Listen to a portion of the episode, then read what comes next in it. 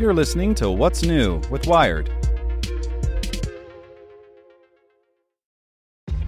This episode is brought to you by ShipStation. You know, some things take a lot of work, like sending little robots to far off distant planets. And just as that's challenging, so too is running a successful e commerce business, especially when there's so much to do. So I want to introduce you all to ShipStation. Now, I love using ShipStation because of its easy to use dashboard, which makes managing orders and printing labels a breeze and super smooth. Oh, and the customer service is just out of this world. It's exactly what you need to help grow your business. Sign up for your free 60-day trial at shipstation.com slash technews. That's shipstation.com slash technews. This podcast is supported by Tools and Weapons, the podcast hosted by Microsoft Vice Chair and President Brad Smith. Each episode features insight you won't find anywhere else from the center of the conversation surrounding emerging technologies like AI. Right now on the podcast, you can hear a special episode where Brad Smith lays out Microsoft's vision for a vibrant marketplace driving the new AI economy. To hear more, follow or subscribe to Tools and Weapons with Brad Smith wherever you get your podcasts. It's today's most interesting thing in tech from Nicholas Thompson, editor in chief of Wired. Hello, it's Tuesday, August 20th, and the most interesting thing in tech is what we're learning about Facebook's News tab, the latest chapter in the incredibly vexed relationship between Facebook and the press. All right, here's the story. About four years ago, Facebook had this thing called Trending Topics. It's run by humans, and it would sort of pop up the most interesting stories in the news that day. And there was a big scandal. Republicans accused Facebook of being biased against them, and it set off this chain of events that in some ways led to the big mess that Facebook had in 2016. They were so worried about bias that they kind of stuck their heads in the sand. They missed all the Russian propaganda on the platform and the fake news.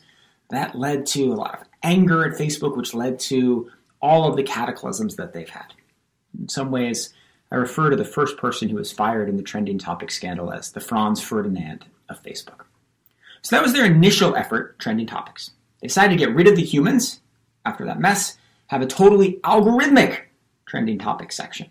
But that was a disaster too, because algorithms aren't very good at identifying fake news. And so there was all kinds of misinformation there. So a mess upon a mess. Eventually they got rid of it.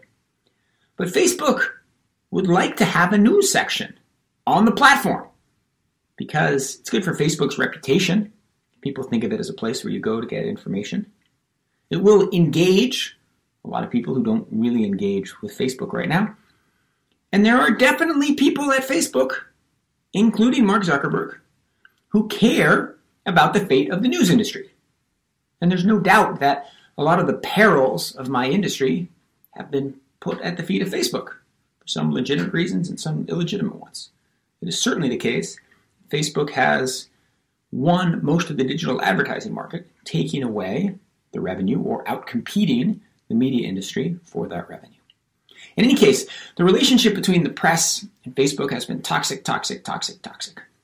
So now Facebook is going back in there and they're saying, look, we can do this better. We'll have this special section on the mobile app. We'll hire real journalists who will curate it and have real values, who can identify what's an important story, what's not an important story. They will pay publishers directly.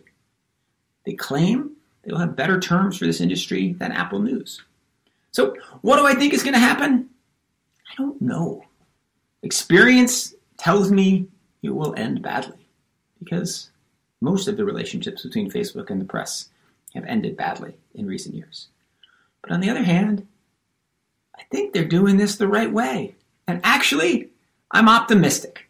I'm looking forward to what's in News tab. Maybe I'm deluded, but I'm excited. I'm eager to see what happens. I do hope, though, that if they launch the special section News tab, it doesn't drive all the news and journalism out of their main feed. That would be. In any case, launches next year, and I will be clicking into it. See you tomorrow. Get more great stories from Wired in our daily newsletter. Sign up at wired.com/daily. Want to learn how you can make smarter decisions with your money? Well, I've got the podcast for you. I'm Sean Pyles, and I host NerdWallet's Smart Money Podcast. Our show features our team of nerds, personal finance experts in credit cards, banking, investing, and more. And they'll help you make the most of your money while cutting through the clutter and misinformation in today's world of personal finance. You'll get clarity on strategies to help you build your wealth, invest wisely, shop for financial products, and plan for major life events. Listen to NerdWallet's Smart Money Podcast wherever you get your podcasts.